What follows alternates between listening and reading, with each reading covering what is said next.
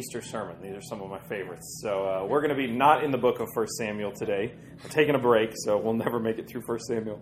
Uh, I actually thought, I was like, the next passage we have in First Samuel is David and Goliath. And I, for a while I thought, that could be an Easter sermon. I could turn that into Easter, right? But we'll save that for next week. So uh, we're actually going to be in John chapter twenty, if you want to turn to John chapter twenty. Uh, I was looking back this week over the Easter sermons uh, we've done over the last couple of years, and uh, this is our fourth one by my count that we've had together, our fourth Easter. So I was looking over the um, sort of my notes from the previous ones, and usually on Easter morning, pastors try to do one or two or both of these things. Um, there's always a compulsion as a pastor to try to give some evidence, to bolster a reason to believe in the resurrection, to point out some of the arguments or some of the credibility, the evidence that it actually took place and the difference it makes. Uh, the other thing pastors try to do is they work really hard to create a swell or a sense of worship. Um, so much of the year, so much of this beginning of the year builds up to this point, coming through Good Friday, the Lent season, building into this period of celebration of Easter.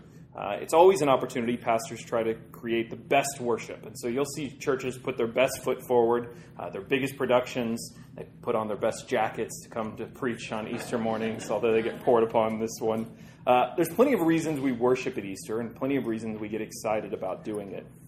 It comes at a good time of the year, spring, the weather's starting to warm. Even the rain this morning reminds us that things are blooming and summer's around the corner. Uh, many people will say that Easter is their favorite holiday, and for sure it's one of mine. But I want to do something slightly different with the sermon this morning. Uh, if I were to title this sermon, I'd steal a phrase from a Wendell Berry poem I like. He ends one of them with this last line, this little recommendation, practice resurrection. It's the final line that he writes. Uh, what I want to do this morning is ask this question. What difference does celebrating resurrection on Easter make for tomorrow morning, and the morning after that, and the rest of the week to come?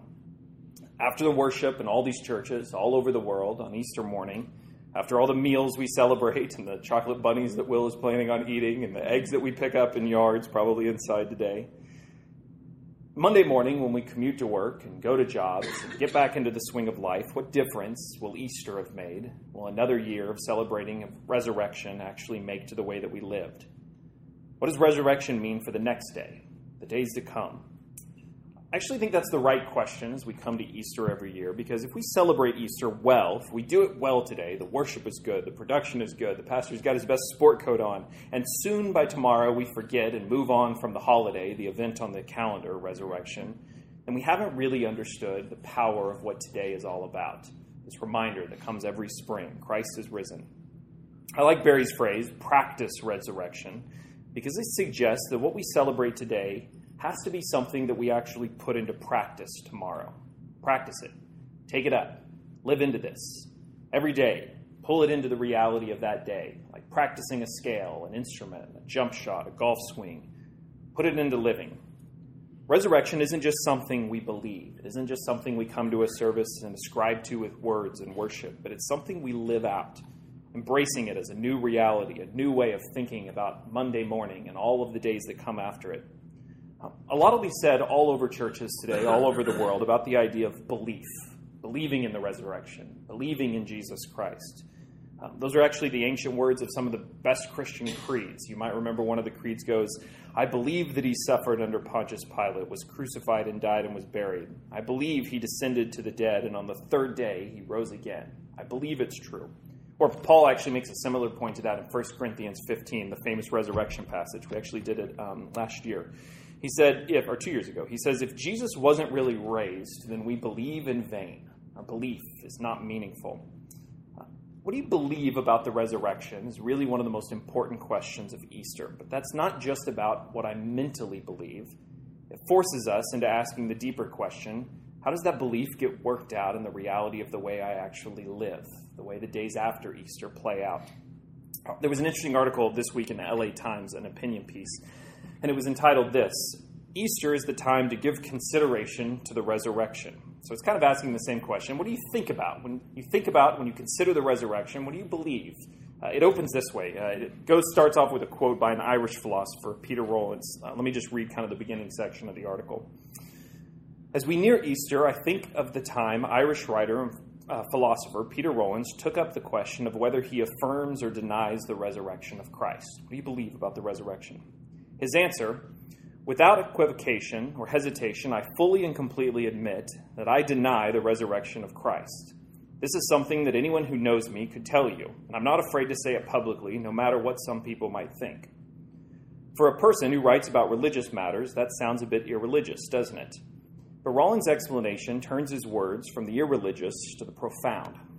I deny the resurrection of Christ every time I do not serve at the feet of the oppressed, each day that I turn my back on the poor. I deny the resurrection of Christ when I close my ears to the cries of the downtrodden and lend my support to the unjust and corruptness of the world. What Rollins reminds us is that even today, affirming or denying the resurrection of Christ is not simply a profession of words spoken in the context of a safe and secure worship environment. It continues to be a call to live. I like that last line a lot. Belief in the resurrection is a call to live, to practice this, to pick it up. The message of resurrection is not just about what I say or what I sing on a Sunday morning, Easter morning, but it really has everything to do with what's on my mind and how I go about living the next day and the day after. If we were honest, we know that to be true about belief. The reality of what we actually believe is not what we say. Plenty of us say things that we believe all the time, and all the evidence of our life doesn't prove out that it's actually a belief at all, but just something we've learned to say, we like to say. What we really believe tends to be the things that we live out, that we practice, that become patterns and habits in our life. We prove out our convictions of belief by reactions, the way we handle things, reacting, acting, by how we live. It's easy to sing the songs and say the words, I believe in the resurrection, especially on Sunday mornings like this, Easter. But living out that hope of resurrection and the complexity of real life is an altogether different thing to practice.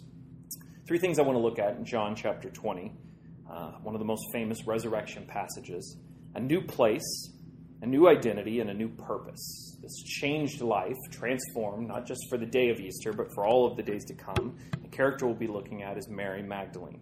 Uh, John chapter twenty, I'm going to read verses one through eighteen. Chapter twenty. Now on the first day of the week, Mary Magdalene came to the tomb early, while it was still dark, and saw that the stone had been taken away from the tomb. So she ran and went to Simon Peter and the other disciple, the one whom Jesus loved, and said to them, They have taken the Lord out of the tomb, and we do not know where they have laid him. So Peter went out with the other disciple, and they were going toward the tomb. Both of them were running together, but the other disciple outran Peter and reached the tomb first, and stooped to look in, and saw the linen cloths lying there, but he did not go in. And Simon Peter came following him, and went into the tomb. He saw the linen cloths lying there, and the face cloth, which had been on Jesus' head, now lying with, not lying with the linen cloths, but folded up in a place by itself. Then the other disciple, who had reached the tomb first, also went in, and he saw and believed. For as yet they did not understand the scripture, that he must rise from the dead. Then the disciples went back to their homes. But Mary stood weeping outside the tomb. And as she wept, she stooped to look into the tomb, and she saw two angels in white sitting where the body of Jesus had laid, one at the head and the other at the feet. They said to her, Woman, why are you weeping? She said to them, They have taken away my Lord, and I do not know where they have laid him. Having said this, she turned around and saw Jesus standing, but she did not know that it was Jesus. Jesus said to her, Woman, why are you weeping? Whom are you seeking? Supposing to be, supposing him to be the gardener, she said to him, Sir, if you have carried him away, tell me where you have laid him, and I will take him away. Jesus said to her, Mary.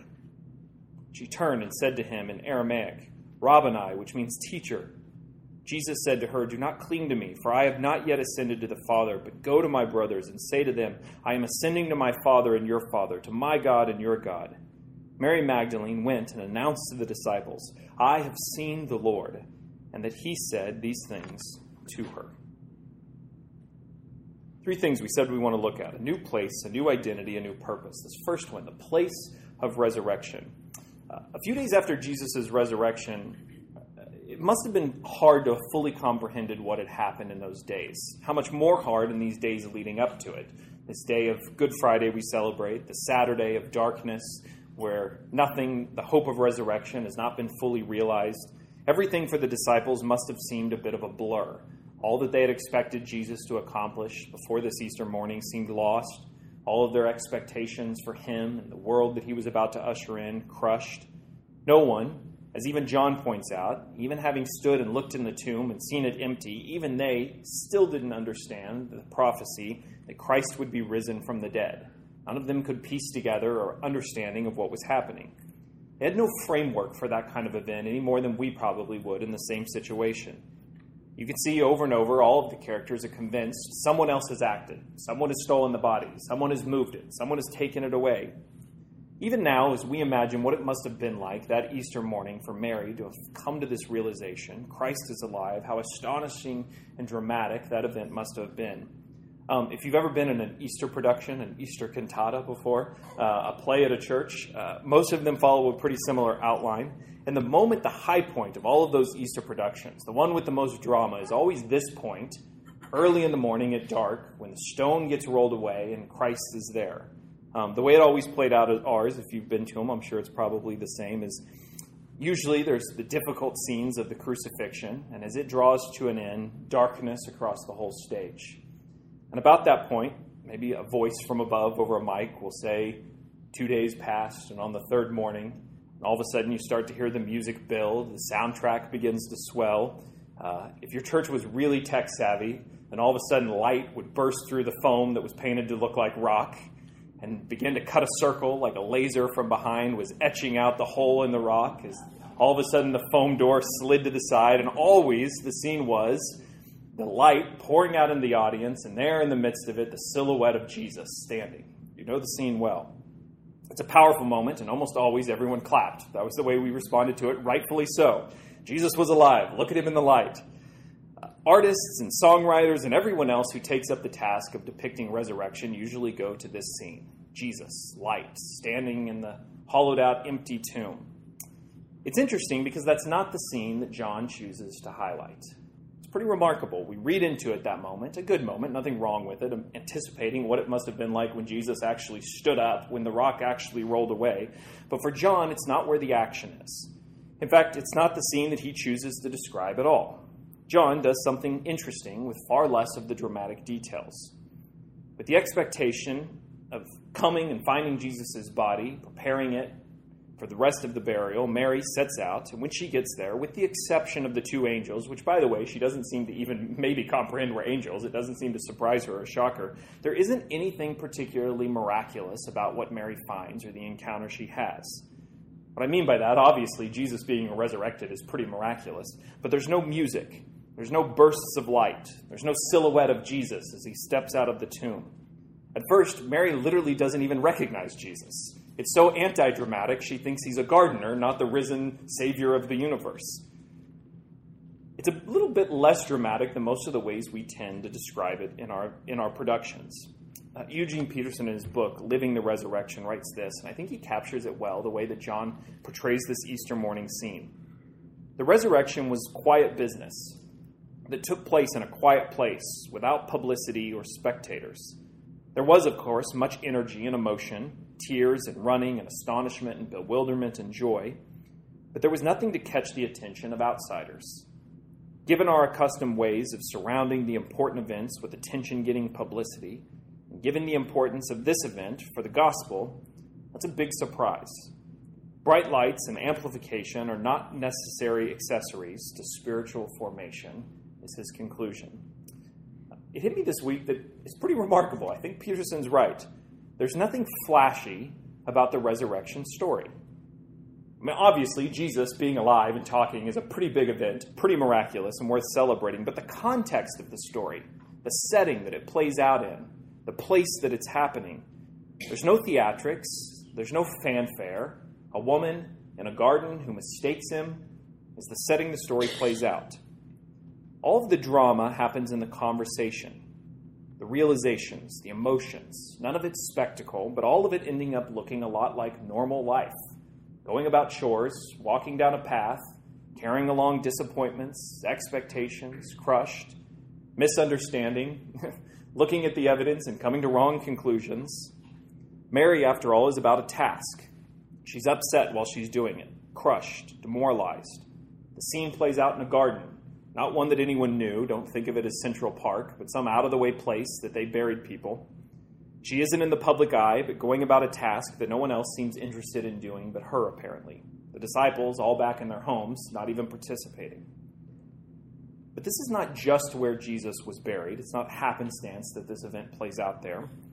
It's exactly the place that he will choose to display for the first time the power of Easter, the event of his resurrection. I found that really remarkable this week.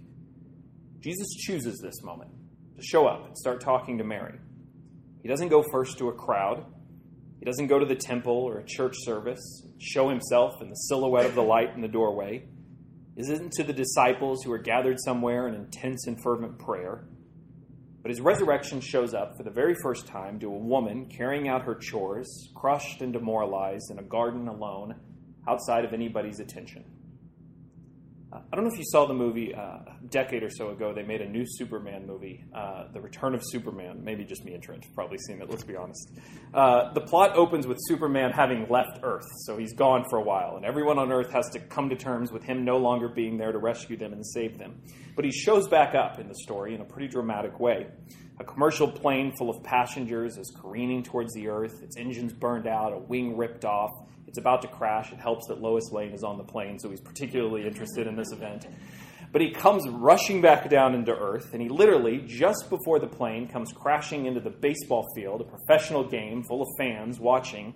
He catches the plane by the nose, puts his whole force against it to slow it down, and lays it down gently in center field as all of the crowds and the people around him begin to cheer and shout, "Superman is back!"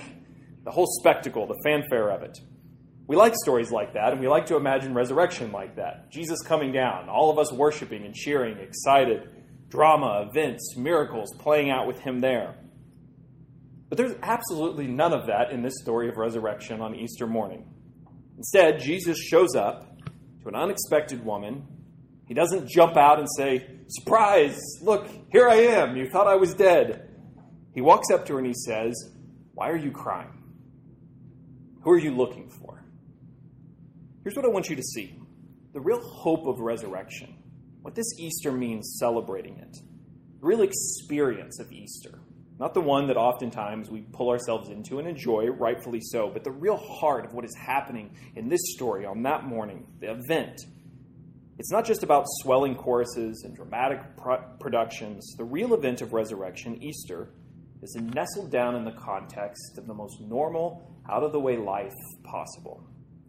An experience lived out in days and places and chores that most of us go about carrying, weeding gardens, doing chores, traveling to work, tears and disappointments, an approaching stranger, simple questions, a casual conversation. I don't know if that hits you, but the greatest moment in all of human history, for us as Christians, we believe adamantly for that to be so. The moment that changed more about this world than any other moment in history. The event that literally billions of Christians today and for centuries before us have celebrated. Started with a half-aware conversation in some set-aside garden tomb with a woman that nobody decided to accompany that morning about her business. It's not enough to celebrate Easter here in a service like this. The swell of it, the feeling of it, the expectation. It's Easter morning. Put your tie on, Roger, and come to church. Jesus and Mary didn't treat Easter that way. Easter came first to a garden. Can't help but wonder what difference does that make when I'm sitting around in my own backyard. Resurrection came first during chores, not worship. What difference does that make to the way that I fold laundry, take out the trash, go about my business? Easter first came, resurrection, to a woman when she was alone. What difference does that make in times when I feel alone? A new place, our first point. Not the place we had expected or we would have written the hope of resurrection bursting in, but here it is, the place like so much of the places we live. The second one, a new identity. Um, I also don't think it's coincidence that Mary Magdalene is the center of John's Easter story. I don't know, I'd never noticed this before until this week when I was reading the passage. It's interesting, um, Peter, the Peter, the lead of the apostles, right? The one that we would expect if Jesus is going to come down to and give the message to disseminate down the hierarchical structure. It would have come to the one at the top of the system, Peter, or the one whom Jesus loved, which is probably referring to John, who's writing, which seems like a pretty good title as well as leader, the one that Jesus loved. These two are right in the middle of the resurrection story. They show up. They're right here. They come to the tomb that morning, just like Mary. They rush to it, running to try to be the first there. They look inside, not believing that the body has been gone, and sure enough, they find that there's nothing inside. Jesus' body isn't there. What's really remarkable, though, is they look in and they don't see angels. Nobody speaks to them. They don't find Jesus, and they go back. They go back to their homes, still wondering, as John says, not understanding that Jesus must be raised. I'd never noticed that before. Here they are in the same place on Easter morning, and the pieces don't fall for them. I don't know how else to read this other than the fact that Jesus must have made the intentional decision to reveal himself to Mary. I could not but wonder if he was maybe hiding in the bushes, waiting for for Peter and John to leave so he could get on about his business with Mary. Probably me reading a little too much into that passage. But nonetheless, he lets them leave and go back home and waits until Mary is here alone, weeping outside of the tomb, step out and start his conversation and begin to speak. He could have shown up to the disciples. He could have stepped out to meet Peter. He could have walked out, embraced John. He could have been sitting on the bench when both of them looked in, began a conversation with them. But he waits for Mary. We know quite a bit about this Mary, although it's a little bit confusing when you read the New Testament. There's so many characters named Mary that can get a little confused. But this one we do know some about. Mary Magdalene is first mentioned in Luke's Gospel. We find her with this reference. Now, after this, Jesus made his way through the towns and villages, preaching and proclaiming the good news of the kingdom of God. With him went the twelve, as well as a certain woman who had been cured of evil spirits and ailments, Mary, surnamed Magdalene, from whom seven demons had gone out. Apparently, we learn that she had become a disciple of Jesus because of some sort of healing event, though it's not particularly recorded, some event in which spirits had been cleansed out of her, these seven spirits, ailments. Uh, there's no indication, as unfortunately sometime around the Middle Ages, this Mary, Mary Magdalene, gets associated with prostitution, but there's no particular story that leads to that evidence. It's kind of just become a tradition, though I think it's probably wrong. Uh, we don't really know what those possessions meant, those seven unclean spirits, but it must have been some sort of a physical breakdown, as so many of the pictures of those spiritual oppressions were in the New Testament. A kind of marginalized life, not functioning the way that expectations would have been set. These spirits are seen in her life, and even kind of described here in Luke, as an affliction more than they are a crime or an indictment on her. She's been suffering under the oppression of these seven spirits until finally Jesus comes along, heals her, and she becomes one of the most faithful disciples of Jesus. Mary was a troubled person, afflicted, suffering, probably with plenty of reputations and history, baggage that followed her. But Jesus had rescued her and called her. It's somewhat surprising that Mary, with her troubled, afflicted, possibly even mentally unstable past, would be the one to first bear witness to the resurrection by his choice of Jesus Christ. Um, of course, you've probably heard this point pointed to before, used as one of those sort of examples of the Bible's honesty. Um, if they're willing to put the evidence, the first message of Jesus' resurrection in this woman's mouth, then surely it must have been true, because who would have picked this person to have been the center point of the story? Uh, William Lane Craig, who's a, a famous apologist, says this. He says, "The discovery of the tomb by a woman is highly, highly pro- uh, probable in the ancient world. Given the low status of women in Jewish society and their lack of qualification to serve even as legal witnesses, the most plausible explanation why women and not male disciples were made to discover the empty tomb and Jesus risen is that women were in fact the ones who actually made the discovery in the first place." No one would have sort of picked Mary is the point. No one writing a history or making up an event would have put Mary at the very center of the event. Evidence, arguments like that's pretty interesting, but I want you to see the bigger point of what I think is going on here. It's not just proof. Wow, look, a woman had the testimony. It's not just coincidence. This is exactly the one who Jesus himself chooses to reveal his resurrection to first, and to give the message to go and tell what she has seen. This is the person given the privilege of the first moment, the first realization, the first worship of all of the Easters that have come year after year celebrating since. I think that's really important. The resurrection is not some show that Jesus is putting on. He's not showing off. Look at who I am, raised, a new body, resurrection. He isn't taking a victory lap so that everyone can see and clap and cheer. Jesus doesn't show up at Pilate's door and knock and say, "Guess what?" He doesn't head to the temple and taunt the priests who just a few days ago thought they had beaten him. Instead, he looks for Mary. I know that seems simple, but I think that is a massively profound point of Easter. The resurrection is deeply personal. life-giving. A moment, not just of Jesus coming to life, but Jesus pouring life, speaking life. Jesus is made alive, and the first thing he does is start speaking to an individual, to a person with history, and relationship, with brokenness and baggage. This is the thing he's about in resurrection. The crowds, not proving his point, not showing off, but life. Notice it.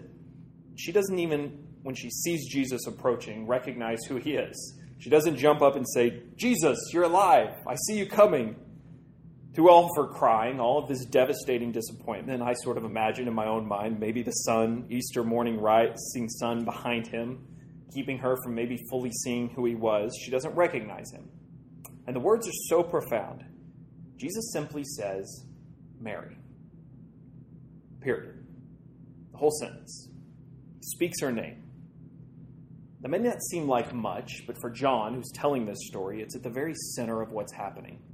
First most powerful words of resurrection, the first statement that Jesus will make, the first two being questions, but this, his first sentence with a resurrected voice, "Mary."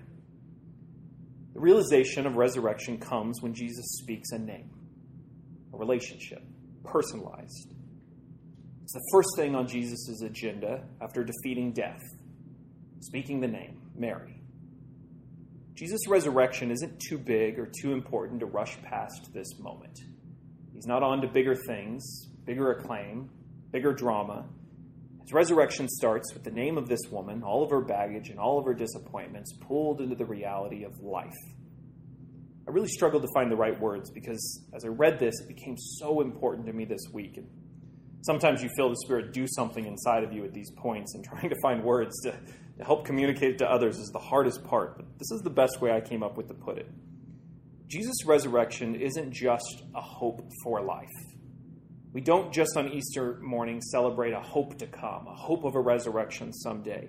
Jesus' resurrection is an embracing of a new life, a new identity, a name spoken by the resurrected Lord, Mary. Mary. How incredible it must have been for her to hear her own name and the sound of Jesus' resurrection voice on that morning. When we talk about the hope of resurrection, that's not some abstract thought. It's not something we hope for later, like we might hope for a date in the future. Easter is the realization that God, who calls your name, who speaks your name personally as his first agenda of Easter, pours into it this resurrection new life, God himself calling you. Easter takes all of the complexity, all of the difficulty, the baggage of life, and disappointed expectations, and draws them together with the single word of the resurrected Lord speaking a name. Chase, Dwayne, Ryan, Dan, Justice. With it, we're suddenly caught up into something bigger, personally involved, pulled into it by our name. Not drawn in by a sign-up sheet or a request for participation, but pulled in by Jesus calling out to us as individuals. New life spoken into us, a new identity, the awareness of the resurrected Lord on Easter morning calling out to us. The first act that John records of Easter morning is Mary's name being spoken. Mary does what most of us would do. She clings to him. She rushes over to him and embraces him with a kind of grip that leads Jesus to believe she's not letting go anytime soon. But Jesus says something remarkable. At first, it seems a little hard. Don't cling to me. Uh, I haven't ascended yet. Um, seems to be a way of saying, you're not going to lose me. I'm not going anywhere. He's saying, you don't have to cling. I'm here. If death couldn't hold me down, if death couldn't keep me from you, if I'm here now, I'm here with you forever, Mary. There's no desperation, no fear of losing me again. Andrew Murray, an old Christian writer, said this, "A dead Christ I must do everything for, but a living Christ does everything for me." Easter's the first and foremost about receiving, about hearing your name being spoken, of clinging to Christ out of desperation and hearing him say, "I'm not going anywhere. I can't be lost. I'm alive. Death itself can't separate us." Brennan Manning, another one of my favorite authors, says, "For me, the most radical demand of Christian faith lies in summoning the courage to say yes to the present risenness of Jesus Christ." Like Mary, simply to say, This is real. This is true. The new me, new identity, an unshakable relationship. We don't have to cling out of desperation. We have him for all eternity. But this new identity isn't enough. Mary's given a commission, a purpose. Uh, the moment I say the word commission, everyone thinks the Great Commission, Acts. It's the place we imagine Jesus handing out his big job description for all of us as Christians. This is the business we're to be about. But it's interesting, Mary gets, in my opinion, the very first commission, the very first one to be given a task by this resurrection, this new life of Jesus. Go tell my brothers, my disciples, everything that you've seen. Go live into this. Get up. Don't cling. I'm not going anywhere. I'm here. You can rest in it. Wipe away the tears. It's time to celebrate. Go and tell everyone exactly what you've experienced here this morning. Every bit of the deflated disappointments, all of a sudden caught up in this purpose, this passion of expectation, the realization that not only is Christ back, but he's not going anywhere. Good news. News that not only changed that day, but for Mary, for those disciples, quite frankly, for the world that's been celebrating it over two thousand years, would change every day and every year to come. This simple start, this conversation with Mary. N T Wright, who's written some of the best works on resurrection, if you read his book on resurrection, says this: Jesus' resurrection is the beginning of that new life, like fresh grass growing through the concrete of corruption and decay in the old world. One day, God will do for the whole world what he has just done at Easter for Jesus. The point is, we're in on it, pulled into it. This new world, this new way of living, this new hope created in resurrection. All of a sudden, Mary finds herself pushed into it. Not aware, but all of a sudden, right at the center of everything that's going on in resurrection. And I might point out, none of it's because she all of a sudden did something or came to some conclusion or showed a certain amount of faithfulness that no one else showed. Resurrection is just received. She, she's half aware of what's going on for most of the story, but nonetheless, here she is in the middle of it because Christ has chosen her, pulled her into the middle of the story. Let me wrap up with this thought. In that moment, I'm not sure Mary even fully understood what had just happened or the significance of the place that she would find herself in in this story. I mean, could she imagine that morning, this conversation? Could she have possibly imagined that two thousand years later, here we would be talking about her, reading her story, an out-of-the-way place in a garden, her, the one with seven demons, cast out, wandering around following Jesus, just wanting to be a part of it. And here we are talking about her story, learning from it, embracing it as our own. She couldn't have possibly imagined it. Marginalized, mentally tormented, that she would become for us a centerpiece of Christ's work of resurrection. Or consider this. Uh, Mary, we said before, wasn't there by happenstance. We pointed out she was chosen. Uh, Christian writers for a long time have drawn some parallels between Mary, this Easter Mary, in the garden, as well as all the way back in Genesis, Eve, and her garden of creation. A first creation, and now here with this Mary, another woman in a second garden, a new creation, a resurrection creation. Eve had also shared what she found, you might remember, it being death, passing it on to her husband. She handed it to him. But Mary is given a new commission, a new calling. Go share this message, good news, life. Eve hides from God. Mary clings to him. Angels block Adam and Eve from life in the garden, expelling them. But these angels announce to Mary awe and worship and hope and a new relationship. Christ's resurrection is a kind of a reversal, a setting right of everything that had gone so badly. A hope that this new life, this new resurrection, begins to restore so much of what is so difficult and so wrong about our own hearts and this world around us.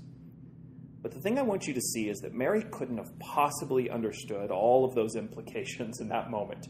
She was having a hard enough time recognizing him, let alone understanding the central place, this unbelievable gift that she had been pulled into the center of. All of the fulfilled prophecies over thousands of years of Israel's history, all of the built-up themes piling up as Scripture moves and leans towards this point. She couldn't have possibly understood the gift that she was receiving by being the center point, the one first given the message after so many have anticipated for so long. Simply being called into this moment. The truth is, most of us miss this reality of resurrection ourselves. I'm not sure we fully yet understand what we've received when we come on an Easter morning and celebrate being participants in resurrection. How could we, even more than Mary? We look back on it now and recognize what an incredible place she had been put in. I can't help but wonder if one day in eternity we'll look back on Easter Sundays like this and realize, like we do with Mary, what an incredible place we have been called into, our names spoken, participants in resurrection. One sermon can't fully pull you into that. I hope it starts. I hope it makes you want to be at the center of that story.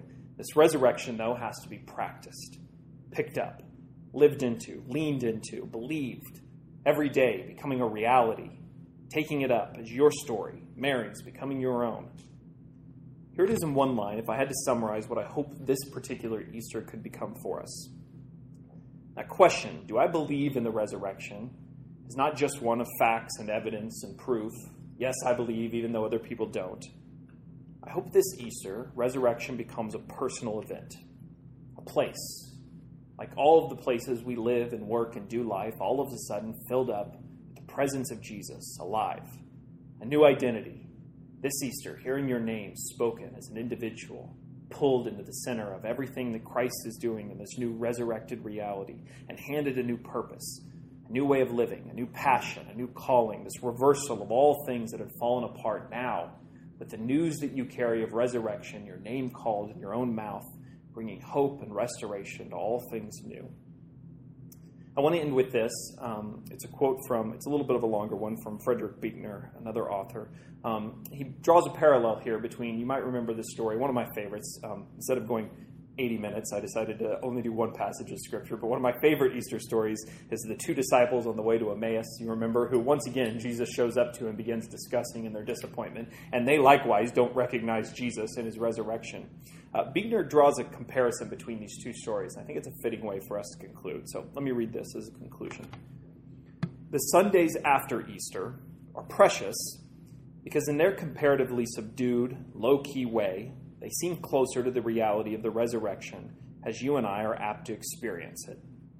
These everyday Sundays, without all the flowers and music and exaltation, are like the kind of days that Luke describes in his account of the two disciples on their walk from Jerusalem to Emmaus, some seven miles away. They'd heard the woman's report about finding the tomb of Jesus empty that morning, but as Luke writes, it seemed to them an idle tale, and they did not believe them. They did not believe the woman because they found that the woman had said was unbelievable. And then, as they trudged along with the evening approaching, Jesus himself, risen from the dead and alive again, joined them on their way. Only they didn't know it was Jesus because, again, as Luke puts it, their eyes were kept from recognizing him. I think those eyes are the most haunting part of the whole haunting story because they remind me so much of my own eyes, because I suspect that they may re- remind you also of yours. How extraordinary to have eyes like that, eyes that look out at the world we live in, but more often than not see everything exact. Oh, let me start that again. More often than not, see everything except the things that matter most. What kept them from recognizing him, of course, was that they thought he was dead and gone. And when he asked them what they had been talking about, that is, what they had told him in words as full with meaning as any in the New Testament, we had hoped that he was the one to redeem Israel, they said.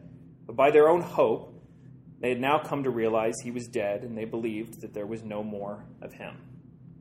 They had gone to the tomb to see if he was alive, as some believed, but had found no trace of him. They were so lost in their sad and tangled thoughts that they did not recognize him any more than you and I would probably recognize him as we walk through the world, because like theirs, our eyes are too accustomed to the darkness, and our faith not strong enough to believe in the reality of light, even if it were to blaze upon us, this picture of resurrection light. I'll end with this. We need practice. It's easy on a Sunday morning to say, your name is being spoken, a resurrection you're pulled into the center of.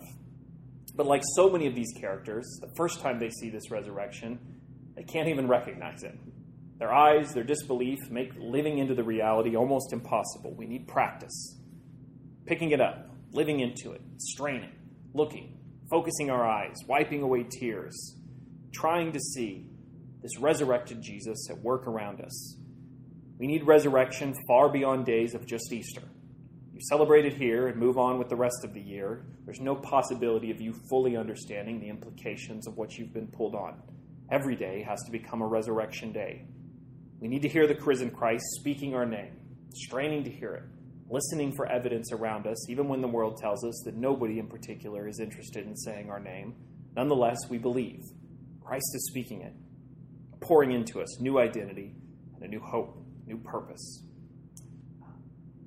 Last thought, Easter is really not about today, but it's about learning to see what Christ is doing, this hope of resurrection, and all of the gardens and chores and everyday life happening tomorrow, on Tuesday, on Wednesday, and all of the ordinary Sundays to come. We don't move on from resurrection, but here it is, pulled into the center of the story, a new reality, Easter. Uh, I'm going to close in prayer, and then we'll worship. I've got, I think, a little bit longer worship today, so we can celebrate worship uh, Easter at the end. But uh, that'll be my simple prayer, that as we worship this morning, you might just hear this resurrected Christ speak your name in worship. Because if you hear that name, Mary, spoken to you, all of a sudden it begins to transform this whole reality of what it means to live in a resurrected Easter world. Let's close in prayer.